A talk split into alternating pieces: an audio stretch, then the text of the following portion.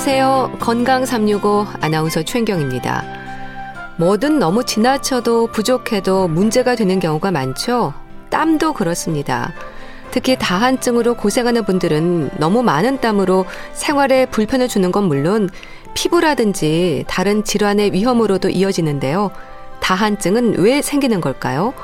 덥고 긴장할 때 분비되는 땀이 아닌 병적으로 과도하게 흐르는 땀. 오늘은 다한증에 대해서 알아봅니다. 건강 365 양하영의 촛불 켜는 밤 듣고 시작하겠습니다. 땀이 많은 분들이 있죠. 하지만 땀이 고민일 정도로 많아도 너무 많아서 생활에 불편을 주는 경우도 있습니다. 다한증으로 불리는 증상인데요. 땀이 흐른다기보다 뚝뚝 떨어진다는 표현을 하는 경우가 많습니다. 다한증 치료가 어려운 걸까요? 경희대 한방병원 황덕상 교수와 함께합니다. 안녕하세요. 네, 안녕하세요. 교수님, 이 다한증으로 고생하는 분들은 계절과도 상관없이 증상이 나타난다고 하는데요. 그래도 기온이 오르기 시작하면 다한증의 증상은 더 심해지는 걸까요? 네, 아무래도 이제 다한증 자체는 이제 뭐 계절에 무관하게 어떻게 보면 날씨랑 무관하게 본인에 따라서 땀이 과도하게 나는 게 다한증이기는 한데요. 아무래도 우리가 땀이라는 것들이 생리적으로 내가 뭐 먹는 음식, 특히 매운 음식이라든지 또는 날씨가 더워지거나 또는 어 단순히 더운 것보다도 고온 다습해지거나 이제 그럴 때 더 심해지는 그런 생리적인 변화도 있기 때문에 네. 그런 증상에 따라서는 더 심하게 나타나는 경우들도 많습니다. 병원을 찾는 분들은 어떤 표현을 하세요? 네, 이제 가장 좀 심한 분들은 우리가 어, 손에 물이 정말 이제 흐른다고 얘기를 하는데 사실은 이제 혼자 어, 알고 있기 때문에 잘 모르지만 이제 가장 불편할 때는 왜 우리 시험 학교에서 시험지를 볼 때 문제를 풀 때 시험지를 잡았는데 이제 지금 정말 시험지가 그 땀 흐르는 것 때문에 젖어서 시험지가 찢어지는 경우도 있다고 음. 하고요. 네. 그리고 이제 또 뭐 사람을 만나서 악수를 하거나 하는데 어떻게 보면 이제 뭐그 땀나서 손이 축축해서 이제 악수를 하니까 오히려 그런 사회 생활하는데 좀 지장을 주거나 뭔가 불쾌감을 준다든지 좀 그런 것 때문에 이제 되려 긴장을 해서 본인이 많이 좀 위축되고 하는 불편함을 겪는 경우도 많이 있습니다. 불편함이 아주 크군요. 네. 다한증은 나이와는 상관이 없습니까? 노년기에는 또 도한증이라고도 불린다면서요. 네, 기본적으로 이제 땀이 여러 가지 영향을 미치는 것 중에서는 아무래도 이제 나이 드신 분보다는 젊은 사람들이 땀샘도 많고 땀의 분비량도 더 많은데요. 이 도한증이라고 하는 것은 우리가 뭐 말 그대로 뭐 도둑놈 도자를 써서 몰래 흐르는 도둑놈처럼 몰래 흐른다고 해서 붙이는 게 이제 도한인데요. 네. 근데 이 도한이라고 하는 것은 우리가 도둑놈처럼 왔다. 이렇게 주로 밤에 이제 자는 아. 동안 몰래 오는 거죠. 그러니까 우리가 어, 땀이 나는 것은 자한증이라고 하는 경우도 있는데 이런 거는 우리가 시도 때도 없이 이제 나는 거죠. 내가 잠을 자거나 깨거나 이런 거랑 상관없이 나는데 네. 우리 도한증이라고 하는 것은 내가 도둑놈처럼 자는 음. 동안 몰래 나서 이제 벽에나 이불이 흠뻑 젖어 있는데 또 어, 깨어나서 또 활동을 할 때나 그러면 또 땀이 안 나는 그런 것들을 보는데 뭐 보통 이제 이런 경우들이 이제 어린 아이들이 이제 클 때 오히려 오히려 도안증이 좀 많이 나타나는 경우도 있고 네. 또 이제 연세 많으신 분들이 이제 또 자는 동안 이제 땀을 많이 흘리는 게 있는데 어 한의학에서는 이런 것을 이제 좀 나눠서 보고 있습니다. 자한증은 우리 기운이 부족한 거, 위기가 부족해서 그렇다고 하고, 근데 이제 도한증이라고 하는 것은 우리가 혈까지 부족하는 음. 우리 수분이나 이런 거를 담당하고 있는 물질적인 어떤 물체가 좀 부족한 것까지도 같이 온 거라고 보는데요. 네. 결국은 이게 도한증이냐 자한증이냐 땀나는 거는 비슷할 수도 있지만 어떤 원인적인 거나 치료적인 부분은 좀 다르게 접근하고 있습니다.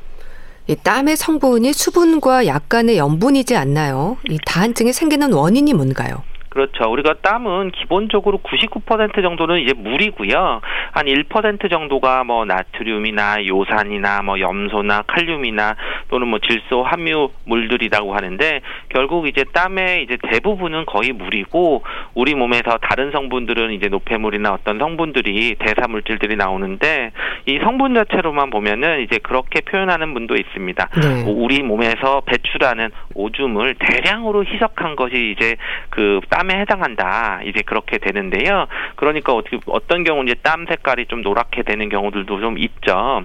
결국 근데 이제 이런 것들이 땀이 나는 것은 정상적인 부분에서 여러 가지 생리적인 작용도 하게 되는 것인데 우리가 이제 다한증처럼 생기는 경우들은 우리 몸에서 이제 땀을 조절하는 게 자율신경계통의 그런 신경학적인 그런 부분일 수 있고 아니면 이제 땀샘을 잡아주거나 어떤 자극적인 것들이나 이런 부분들을 할 수 있는데 결국 이제 한의학에서는 이제 그런 생리적인 부분뿐만 아니라 왜 오게 되느냐 할 때는 우리 몸 속에 있는 어떤 균형이 잡히지 못하는 그런 기운들의 불균형이라고도 보는데요. 네. 결국 이제 스트레스가 너무 많이 먹어서 기운이 울체돼도 땀이 날 수도 있고 몸에 이제 습열이 많아서 이제 노폐물이 자꾸 많이 생기니까 또 땀이 많이 날수 있고 오히려 이제 기운이 너무 없어서 피부에 주리를 잡아준다고 하는데 땀구멍을 잡아주는 그런 힘들이 부족해도 이렇게 땀이 많이 나게 되는 그런 것들을 볼 수 있습니다.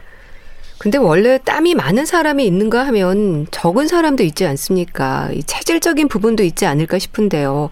다한증은 좀 다르게 접근해야 되는 걸까요? 뭐 기본적으로는 이제 비슷하게 접근을 하게 됩니다. 우리가 어 기본적인 땀 분비에 영향을 주는 이제 생리적인 요인이라고 보면 어 보통 이제 연령 젊은 사람이 아무래도 이제 땀 분비가 많고요. 또 인종 간의 차이도 있다고 하고 그리고 아무래도 남성이 여성보다는 땀 분비의 온도의 역치가 낮다고 하는데 그러니까 저 그 좀 낮은 온도에서도 땀을 좀 많이 나게 되는 거고 네. 오히려 이제 고온다습한 환경에 오래 노출돼 있던 사람들이 땀이 많죠. 기본적으로 땀이 자, 그 작용하는 그런 효과가 우리 몸에서 체온을 좀 맞춰주는 거기 때문에 항상 고온다습 환경에서 적응한 사람들은 땀을 좀 더 많이 흘릴 수도 있고 그리고 이제 우리 하루 중에서도 낮보다는 오히려 밤 12시에서 새벽 4시가 조금 더 이제 땀을 많이 날 수도 있고 또는 뭐 스트레스나 시기나 이런 부분에 따라서 그런 땀을 많이 흘릴 수 있는데 네. 결국 이런 생리적인 요인들이 우리 몸에서 한의학에서는 예를 체질에 따라서는 몸에 열이 많은 사람들도 있을 수 있고 또는 오히려 열이 좀 적은 그런 사람들이 있어서 그런 부분들에 따라서 좀 땀을 많이 흘릴 수도 있고 적게 흘릴 수도 있다고 하는 것들이 좀 차별을 두고 좀 나타날 수 있습니다. 일반적으로 건강한 사람이 하루에 흘리는 땀이 어느 정도입니까? 어, 일반적으로 이제 건강하게 그냥 흘리는 거는 1리터 정도 내외라고 얘기를 아. 합니다.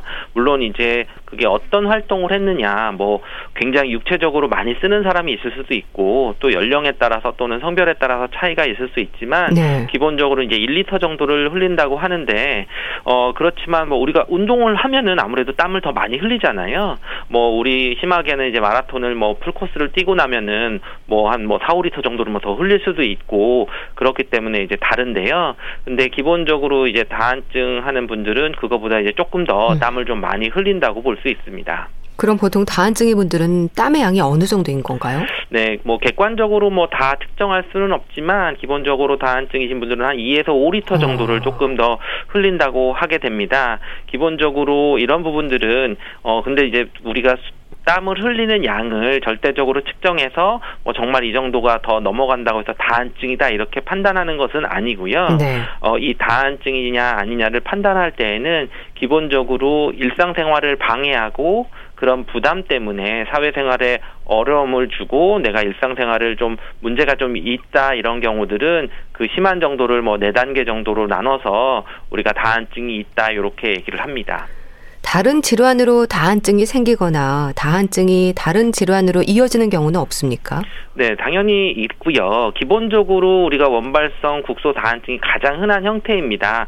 예를 들면 나는 뭐 손발에 땀이 많아, 뭐 또는 겨드랑이에 땀이 많아 이러는데 어 대부분은 이제 그런 원발성이라고 하는 것은 뚜렷한 원인이 없게 되는 건데 그렇지만 어떤 이제 다른 원인의 질환에 따라서 그런 땀이 많이 나타날 수 있는데요. 네. 예를 들면 뭐 결핵이라든지 뭐 당뇨병이라든지 갑상선 기능 항진증이나 또는 뭐 종양이나 이런 부분에 있어서도 전신적으로 좀 땀이 많이 나타날 수가 있고요.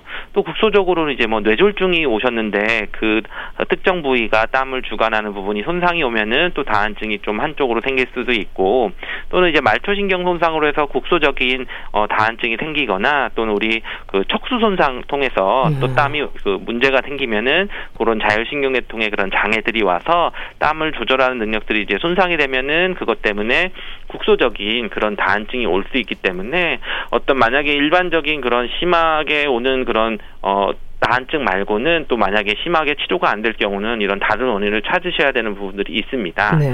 어, 그렇지만 이제 다한증 때문에 이제 다른 질환으로 갈 거냐 이런 심각한 질환으로 간다고 하는 것은 좀 드물고요. 예. 그렇지만 기본적으로 어떤 질환보다는 우리가 이제 건강이라고 하는 게 단순히 몸이 아프고 하는 것보다는 사회생활을 건전하게 할 수 있다든지 또 이제 마음을 심리적인 거로 스트레스를 안 받아야 되는데 다한증이 심한 경우는 아무래도 뭐 일상적인 생활이나 뭐 악수나 또는 대인 관계에서 음. 굉장히 좀 악영향을 미치는 경우들이 있고요. 네. 또 이제 심하게 이제 그런 경우들은 뭐 피부염들이 좀 생기죠. 어. 뭐 접촉성 피부염이나 또는 뭐 한포진이나 또는 이제 손발의 피부가 이제 조금 뭐 각, 피증이 생긴다든지 이런 피부적인 질환들이 생길 수 있기 때문에 그런 거는 좀 이렇게 문제가 될 수 있습니다. 네.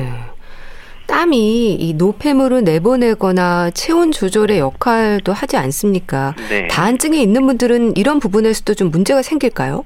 네, 기본적으로 우리가 땀의 역할들은 크게 보면 이제 세 가지라고 할 수 있는데 결국 이제 땀은 이제 피지와 함께 우리의 피부를 건조를 막 받고 피부에 이제 윤기와 탄력을 좀 유지를 하는 거고 음. 두 번째는 이제 그런 우리 체온 조절이죠. 결국 내가 몸에 열이 나거나 온도가 올라가면은 땀을 발산하면서 체온을 좀 떨어뜨릴 수가 있는 거고 그리고 이제 세 번째는 체내에 머물러 있는 수분이 적당히 배출돼서 수분 조절하는 능력들이 있어서 뭐 우리가 탈수가 일어나지 않게 한다든지 뭐 탈수 때문에 여러 가지 뭐 문제들을 좀 예방할 수 있는 그런 것들이 되는데요.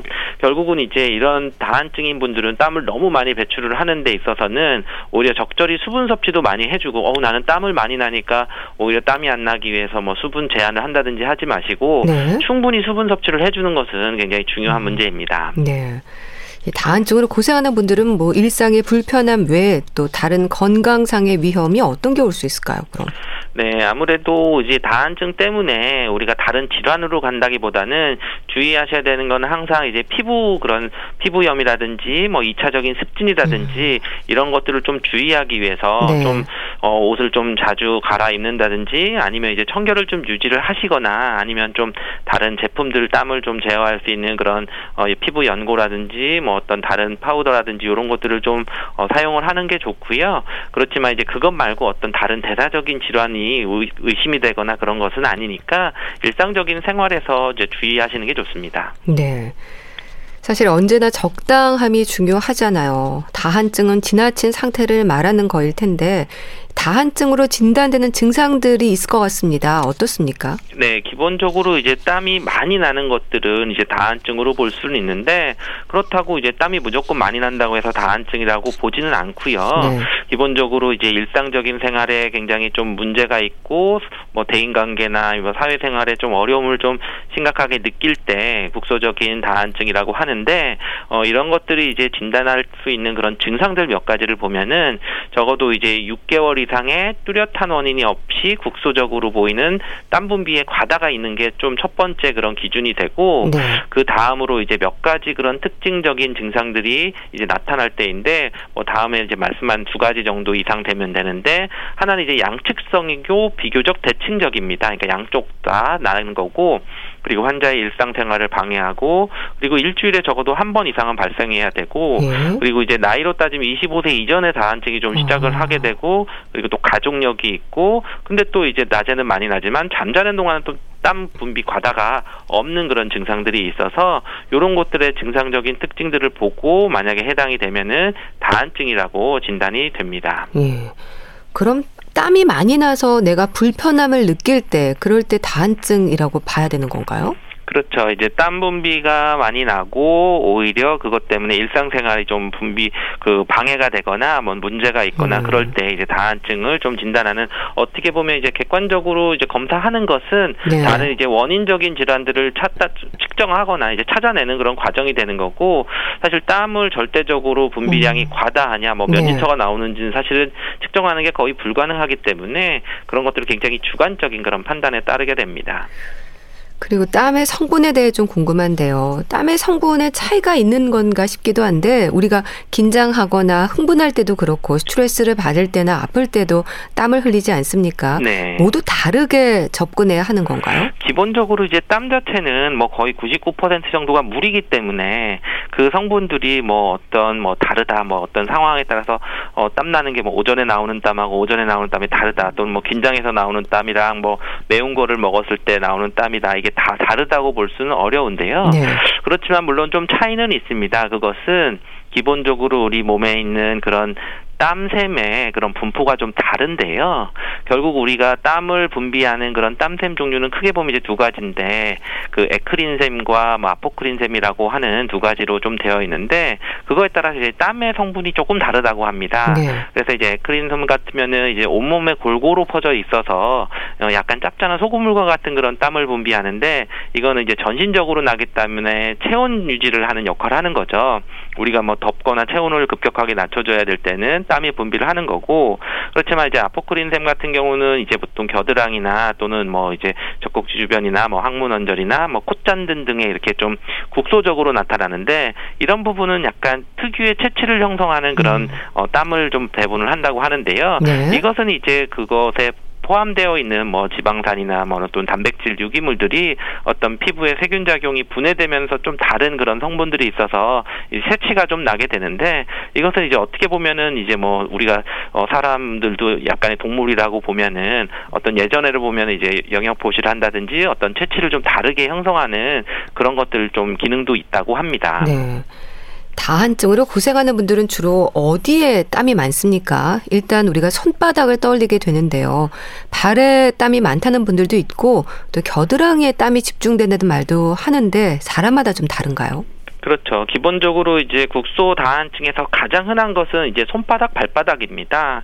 그래서 뭐 손바닥 다한증, 뭐 발바닥 다한증, 뭐 이런 식으로도 얘기를 하고 그렇지만 이제 또 우리가 겨드랑이 다한증은 이제 손바닥, 발바닥 다한증과 이제 동반이 되어 나타나는 경우들이 있고요. 네. 그렇지만 또 이제 어떤 분들은 이제 얼굴 쪽에 땀이 음. 많은 음. 그런 이제 뭐 두개 안면 다한증이라고도 얘기를 하는데 그런 경우는 이제 좀 열이 많이 나거나 또는 뭐 감정적인거나 매운 음식을 먹어서 좀 악화될 수가 있어서 좀 부위별로 좀 차이는 있습니다. 그럼 전신 다한증도 있고 부분 다한증도 있는 건가요? 그렇죠. 기본적으로 이제 원발성 다한증이라고 하면은 어, 대부분 이제 손발 다한증을 이제 동시에 가지고 있는 경우들도 있는데요. 예. 뭐 이제 뭐 통계를 좀 보면은 뭐 15에서 20%는 이제 뭐 손 겨드랑이의 다한증, 뭐 또 5에서 10%뭐 겨드랑이에 또 국한되는 경우도 있고 또는 5% 미만에서는 이제 안면부에서만 다한증이 음. 나타난다고도 하는데요. 대부분은 이제 손발이 동시에 이제 다한증이 나타나는 경우가 가장 흔하고요. 그리고 이제 이런 또 다한증의 정, 그 증상들이 또 보면은 한 뭐 20에서 25%는 좀 가족력이 있는 경우도 있고 네. 또는 이제 또 원인들이 또 없는 경우들도 좀 있어서 음. 좀 차이들이 좀 있습니다. 땀이 많다고 해서 모두가 치료가 필요한 건 아니지 않을까 싶기도 한데요. 치료가 필요한 다한증의 기준 있습니까? 어, 기본적으로 이제 다한증을 진단을 할 때 땀의 절대량이 또 굉장히 다르기 때문에 어, 땀의 그런 측정을 통해서 하는 것보다는 기본적인 원칙은 그런 주관적으로 어떤 땀 때문에 일상생활에 불편함이 있느냐 없느냐 이런 것들을 치료 기준으로 삼는 게 이제 어떤 공통적으로 이제 가는 부분이고요. 네. 어, 그것을 위해서는 어떤 치료를 하느냐에 따라서는 뭐 어, 바로 이렇게 약물을 바르거나 뭐 연고를 쓰거나 그런 방법도 있고 또 뭐 이제 양방 쪽으로 가면 이제 뭐 수술까지도 가는 경우는 정말 이렇게 그렇게 일상생활 너무 심하거나 어떤 치료 약물이나 이런 거에 반응들이 떨어졌을 때에는 음. 어떤 좀 더 이렇게 좀 집중적 인 그런 치료도 필요한 경우도 있습니다. 네.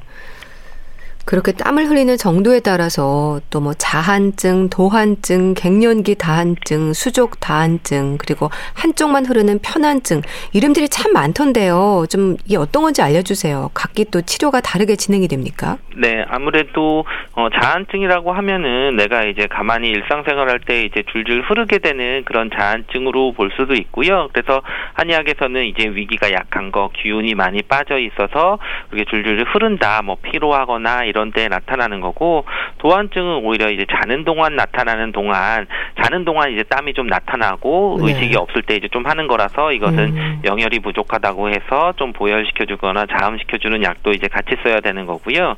또 이제 갱년기 증상의 다한증은 좀 이거와는 좀 다르죠. 기본적으로 안면홍조 화플러시라 그래서 위로 열이 쭉 오르면서 열이 식히면서 땀이 쭉 나면서 몸도 차지고 어떻게 보면 우리 몸에서 열을 좀 조절하기 위해서도 좀 나는 땀일 수도 있고 네. 네. 근데 그러면서도 오히려 손발은 차고 시리기 때문에 뭐 여러 가지 그런 불편한 음. 증상들이 좀 많이 나타날 수가 있게 되는 거고요. 네.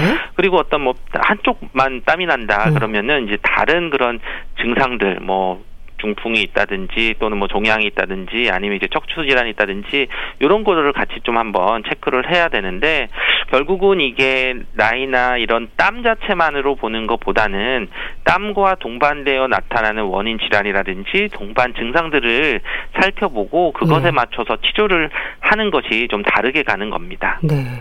근데 원인을 알면 치료가 좀 수월하겠지만 원인을 모르는 경우도 있다고 하셨는데 치료가 어렵겠어요, 그럴 때는.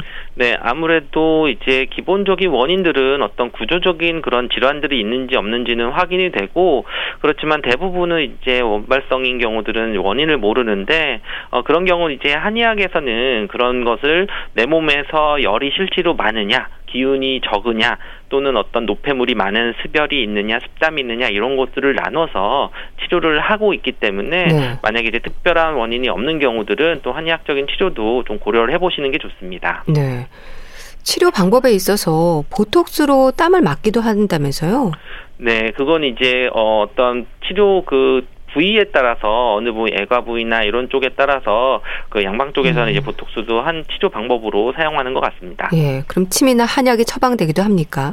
네, 그렇죠. 만약에 기본적인 그런 어, 양방적인 처치 말고 한의학에서는 그 이 다한증이라고 하는 그런 부분의 원인들이 결국은 우리 몸에서 그 국소적인 땀샘을 집중하는 것이 아니라 내부 장기의 전체적인 기와 또는 혈 또는 이제 노폐물들이 있거나 이런 부분의 균형도가 깨져 있는 것들을 반영하는 게 땀이라고 하는 거거든요. 네. 어, 결국 그렇기 때문에 우리 몸에서 내 몸에 만약에 뭐 굉장히 좀 비만하면서 뭐 담음이 많다고 하는 노폐물들이 잘 배설이 안 돼서 땀이 주로 많은 사람들은 어 이런 부분들은 습담형이라고 하는 습을 좀 빼주는 음. 그런 쪽에 약을 쓰거나 치료하는 방법을 하는 거고요. 네. 또는 열이 너무 많이 나서 평소에 이제 얼굴도 굉장히 많이 붉고 좀 뭐 매운 음식을 좀 잘 먹고 음. 또 열이 많아서 하는 분들은 또 열을 꺼주는 약을 쓰게 되는 거고 네. 또 그렇지만 항상 무기력하면서 이제 땀이 줄줄 흐르는 그런 경우들은 또 이제 보기시켜주는 기운을 올려줘서 또 이렇게 어, 땀을 좀 지어 좀 나지 않게 네. 해주는 그런 치료들을 하기도 합니다.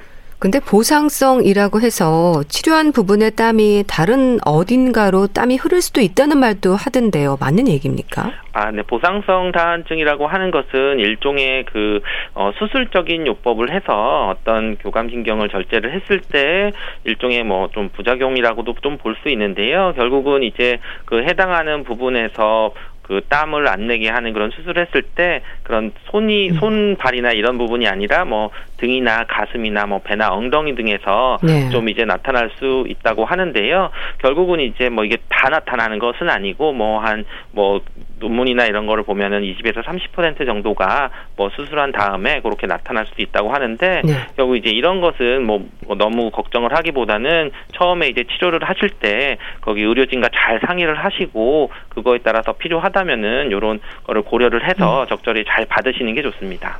또 다한증으로 고생하는 분들의 또 다른 고민 중에 하나가 액취증을 동반하는 경우입니다. 이런 것들도 서로 연관이 있습니까? 네, 아무래도 우리가 액취증이라고 하는 게 땀이 많이 나보다 보면은 그럴 수 있는데 결국 우리가 이제 냄새가 나는 경우들은 우리가 땀샘 종류에 따라서 그 우리 하나에서 아포크린섬에 나오는 땀이나 또는 이제 크린섬에서 나오는 땀이나 이런 것들이 뭐 단백질이나 지방의 유기물이 많이 포함되고 있기 때문에 네. 이런 것들이 이제 뭐 바로 뭐 씻거나 또는 바로 옷을 갈아입지 못하면은 좀 더 이렇게 냄새가 좀 불쾌한 냄새가 나게 되는데요. 결국 이제 그런 것들은 기본적으로 어떤 치료를 하는 것보다는 어떤 기본적인 또 본인이 그것 때문에 긴장을 더 많이 하거나 스트레스를 많이 받게 되거든요. 음. 그래서 어떤 뭐 생, 옷을 좀 자주 갈아입거나 또는 어, 제모를 한다든지 피부를 네. 좀 항상 건조하게 유지를 하다든지 이런 쪽으로 좀 고려를 하면서 관리를 하고 잘 지나갈 수 있습니다.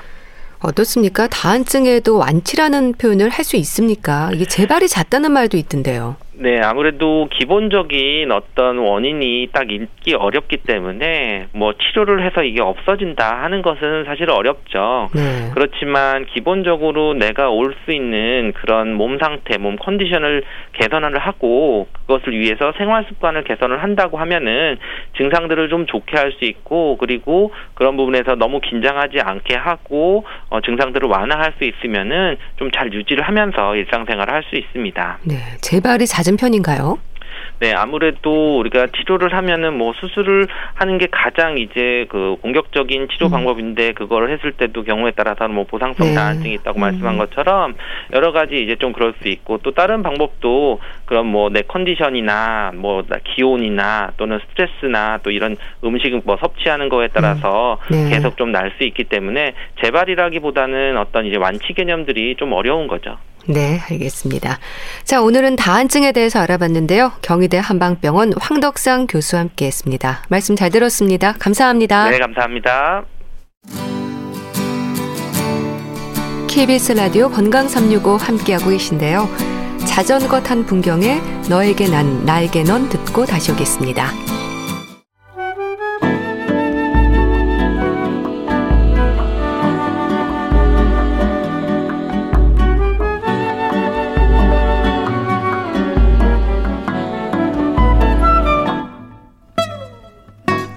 건강한 하루의 시작. KBS 라디오 건강 365. 최윤경 아나운서의 진행입니다. 주말에 함께하는 책 한 권, 북컬럼니스트 홍순철 씨와 함께합니다. 안녕하세요. 네, 안녕하세요. 자, 오늘은 어떤 책을 소개해 주실 건가요? 예, 오늘은 식습관과 관련된 책인데요. 예. 책 제목이 조금씩 천천히 자연 식물식 이란 어, 제목입니다. 조금씩 천천히 자연 식물식 책 제목부터 여러 가지 생각을 하게 하네요. 그렇습니다. 사실 이 건강을 위해서 요즘 식습관 고민하는 분들이 상당히 많이 계시잖아요. 예. 그리고 최근에는 뭐 비건이라고 해서 채식하는 분들도 정말 많이 늘어나고 있고 육식을 좀 지향하고 채식 위주로 식단을 짜는 분들이 많이 늘고 있습니다. 뭐 다이어트에 관심 있는 분들도 이런 식사법을 고민하고 있고요. 네. 그런데 흔히 우리가 채식 그러면 무조건 고기를 먹지 않는 것. 음. 이라고 생각할 수 있는데 이 책은 꼭 그렇지만은 않다라고 이야기를 해요.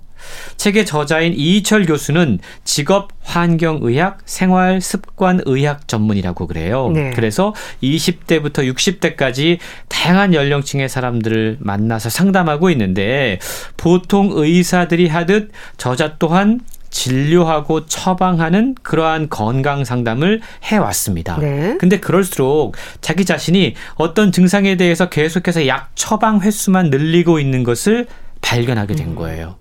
보다 좀 근본적인 문제를 해결할 수 있는 그런 방법이 없을까 고민하다가 자연 식물식에 대한 다큐멘터리를 보게 됐다고 그럽니다. 네. 그리고 그 효과를 본인이 직접 먼저 몸소 체험하고 나서 자연 식물식을 공부하는 의사가 어. 됐다. 라고 자신을 소개하고 있는데요. 네. 최근에는 건강뿐만이 아니고 기후 위기라던가 동물과의 공존을 위해서 자연 식물식으로의 전환이 필요하다는 사실을 널리 알리기 위해서 많은 노력들을 기울이고 있다고 그럽니다. 예. 그러면 흔히 말하는 채식이라는 표현을 쓰지 않고 이렇게 자연 식물식이라고 한 거는 의미가 좀 다름을 얘기하는 건가요? 그렇습니다. 저자는 우선 채식, 자연 식물식 이러한 어떤 명칭에 대한 오해를 먼저 음. 해소해야 된다라고 이야기를 하고 있는데요. 네. 명칭을 통해서 우리가 잘못된 개념들을 이해하고 있다라는 거예요. 우리가 자연 식물식 그러면 왠지 좀 풀만 뜯어 먹을 것 같은 그러니까요. 느낌이 들잖아요. 예. 그런데 건강에 큰 영향을 미치지 않는 선에서 그리고 각자가 처한 환경에 맞는 선에서 고기, 생선, 계란, 우유 같은 동물성 식품을 최대한 배제하는 겁니다. 음. 그러니까 아예 끊는 건 아니에요. 네. 그리고 식용유나 설탕을 최소한으로 음. 사용하는 습관. 이게 바로 자연 식물식이다라고 이야기를 하고 있는데 네. 저자는 이러한 자연 식물식이 특히 한국인들에게 상당히 필요하다라고 이야기합니다. 왜냐하면 현재 우리나라 사람들의 식습관과 건강 상태가 최악이기 때문인데요. 속쓰림, 변비, 치질 같은 뭐 귀찮고 짜증나는 증상을 거의 달고 사는 분들이 많이 계시고 네. 불과 50년 전만 하더라도 우리나라에서 전무후무했던 고혈압, 당뇨병, 고지혈증 이런 질환들이 감기처럼 흔해졌다라는 겁니다. 그리고 고령층의 전유물로 여겨졌던 각종 암이라던가 뇌 심혈관 질환의 발생 연령이 점점 더 어려지고 있다는 점도 잘못된 식습관 때문이다라고 지적하고 있는 건데요. 네. 저자는 이러한 다양한 불건강의 원인으로 음. 식습관에 주목하고 자연 식물식을 어. 권하고 있는 겁니다. 네. 책에는요, 의학적이고 과학적인 사실들을 바탕으로 자연 식물식이 무엇인지 그 개념과 정의를 소개하고 왜 자연 식물식을 식물식을 해야 하는 것이 건강에 좋은지 그 이유를 소개하면서 건강 불안을 조장해서 자신들의 이익을 추구하고 있는 사이비 전문가 혹은 이익 집단에게 속지 않고 네. 개인과 사회와 지구 생태계 모두의 건강을 위해서 자연 식물식을 적극적으로 권한다라고 이야기를 하고 있습니다. 네. 그러니까 식습관에 주목하라는 것도 중요한 지적이라는 생각이 드는데요. 사실 우리 주변에 건강 정보가 너무 많잖아요. 그러다 보니까 혼란스럽기도 한데 건강 정보 식품들에 대한 정보가 많아도 너무 많지 않나요? 그렇습니다. 이 책에서 많은 부분을 할애하고 있는 부분도 바로 그 부분에 대한 지적인데요. 네.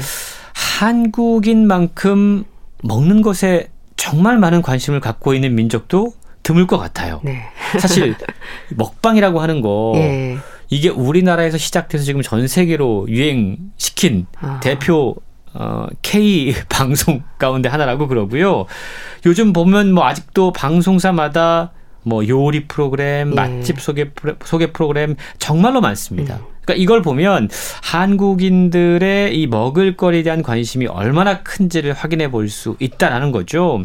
그리고 먹거리와 뗄래야 뗄 수 없을 만큼 이, 이, 건강에 대한 관심 네. 또한 지대하다라는 겁니다.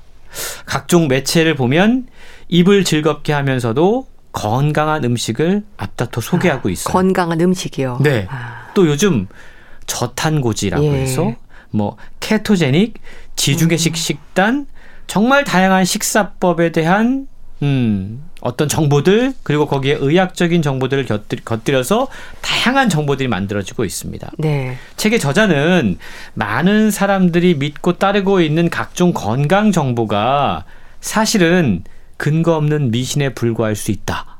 라고까지 이야기하고 있는 거예요.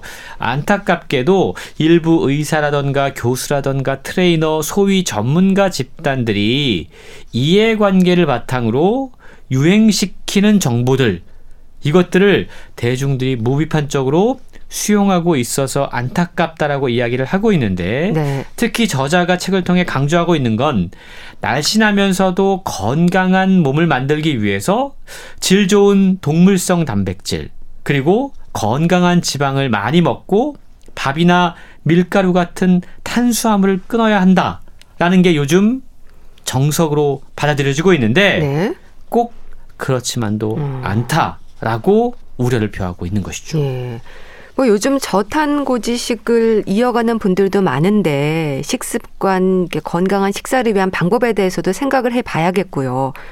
탄수화물을 무조건 멀리하는 것도 문제일 수 있다는 거죠. 그렇습니다. 사람마다 체질에 따라서 물론 다를 수 있는데요. 예. 우리 보면 한 번쯤 의심해 볼 만한 것 같아요. 몸보신 한답시고 우리가 정말 좋은 고기 막 단백질 엄청나게 많이 먹고 그렇게 하는데 먹고 나 먹고 나도 좀 몸보신이 됐다라고 아. 잘 느껴지지 않는 경우가 있습니다. 네. 그리고 다이어트를 하기 위해서 저탄고지 실천하면서 탄수화물 섭취를 줄이고 있지만 음. 살이 좀처럼 빠지지 않는 것 같은 느낌이 들 때가 있어요. 네. 또 건강식을 먹고 있는데 소화불량이 잘 가시지 않는 느낌? 건강 보조 식품과 영양제를 꾸준히 잘 챙겨 먹고 있는데도 피로감이 가시지 않는 느낌? 이게 느낌이 아니라 사실일 수 있다라는 거죠. 예. 최근요 건강에 대한 관심이 늘어날수록 왜 우리는 점점 더 건강으로부터 멀어지고 있는가?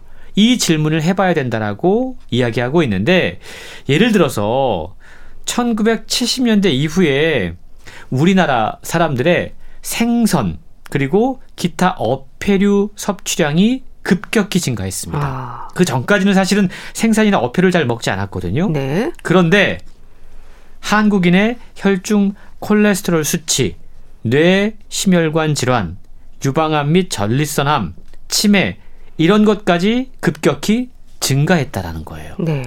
이 사실을 가지고 우리가 의심해 볼 만한 건 분명히 생선이 건강에 좋다. 음. 그 이유가 바로 오메가3 지방산이 심혈관계 및 신경계에 도움이 되기 때문이다. 라고 알고 있어요. 네. 그리고 저도 사실 오메가3 참 열심히 챙겨 먹었습니다. 이 콜레스테롤 낮추는 데 도움이 된다고 그래서. 그런데 왜 생선을 자주 먹고 난 뒤에도 심혈관계라던가 신경계 질환이 더 좋아지지 않고 악화되고 있는 걸까? 어, 그러게 무슨 이유일까요? 질문해 볼 필요가 있다라는 거죠. 네. 오메가3 지방산의 효과가 지나치게 과장되어 있거나 부작용이 있기 때문은 아닐까라고 묻고 있는 겁니다. 최근요, 동물성 단백질, 영양제 대신에 건강한 탄수화물, 식물성 단백질, 가공되지 않은 지방으로 구성된 자연 식물식 식단을 생활화하게 되면 우리가 힘들게 다이어트 하지 않아도 우리 몸은 알아서 건강해지고 날씬하게 되돌아올 수 있다라고 이야기하고 있는 겁니다. 네. 자, 그렇다면 자연 식물식에 대한 이해를 잘 해야 될 것 같은데요.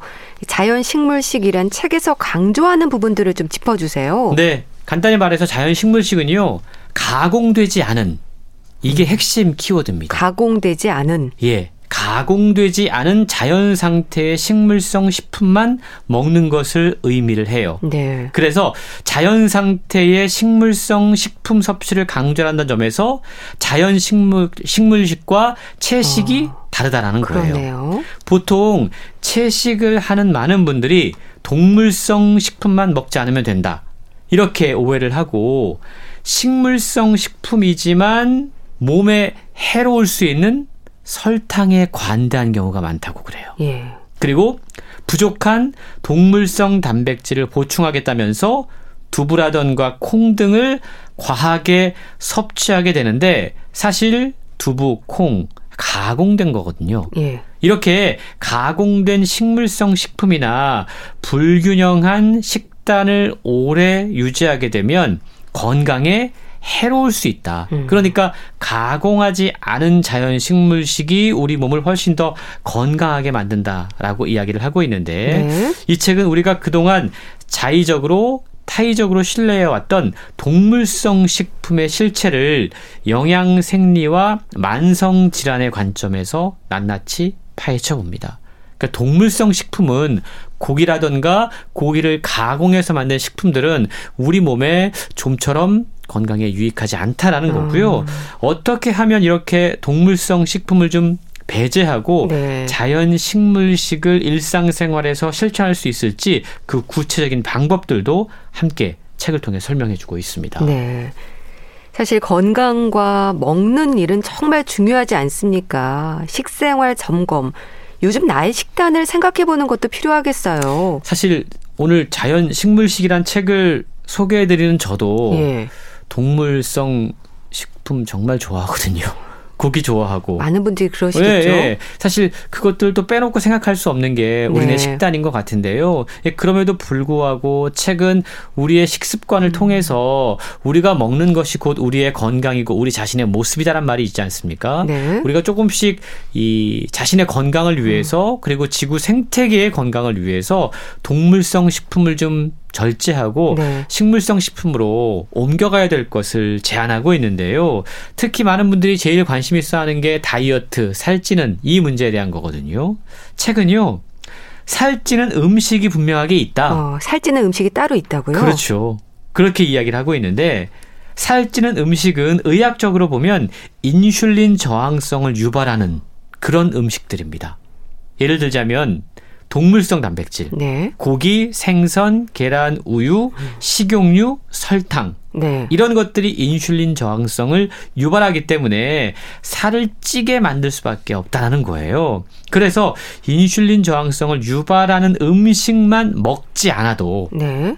근육 세포의 지방이 사라지면서 점점 살이 찌지 않는 체질로 바뀌게 되고 우리 중추 신경계의 인슐린 저항성이 개선돼서 인슐린에 인슐린에 의해서 식욕 억제 작용 또한 제대로 잘 작동하게 된다라고 이야기합니다. 어. 사실 인슐린이 제대로 분비되지 않아서 우리 몸에서 여러 가지 건강의 적신호들이 생겨나고 있는데 네. 그게 바로 우리가 동물성 단백질이라든가 어. 식용유, 설탕 이런 것들을 너무 무비판적으로 많이 섭취하기 때문에 이런 현상들이 나타난다라는 거죠. 네. 그러면 먹지 말아야 할 건 분명하게 딱 책에 규정되어 있잖아요.